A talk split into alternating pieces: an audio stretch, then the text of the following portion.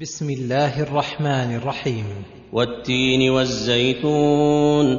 التين هو التين المعروف وكذلك الزيتون.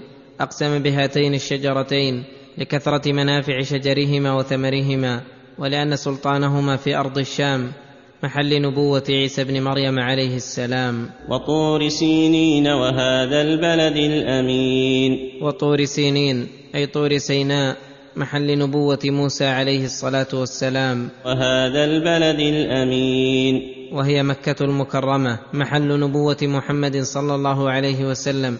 فأقسم تعالى بهذه المواضع المقدسة التي اختارها وابتعث منها أفضل النبوات وأشرفها والمقسم عليه قوله لقد خلقنا الإنسان في أحسن تقويم.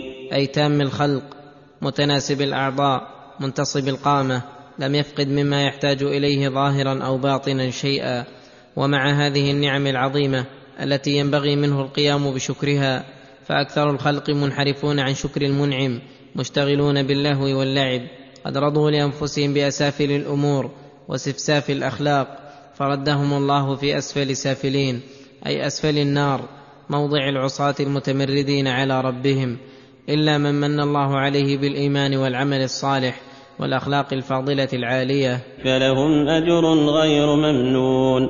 فلهم بذلك المنازل العالية وأجر غير ممنون أي غير مقطوع بل لذات متوافرة وأفراح متواترة ونعم متكاثرة.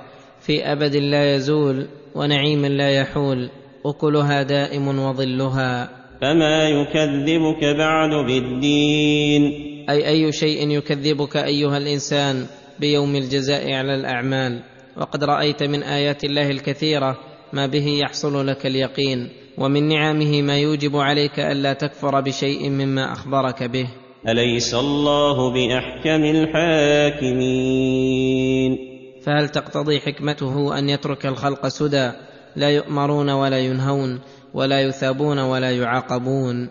أم الذي خلق الإنسان أطوارا بعد أطوار وأوصل إليهم من النعم والخير والبر ما لا يحصونه ورباهم التربية الحسنة لا بد أن يعيدهم إلى دار هي مستقرهم وغايتهم التي إليها يقصدون ونحوها يؤمون.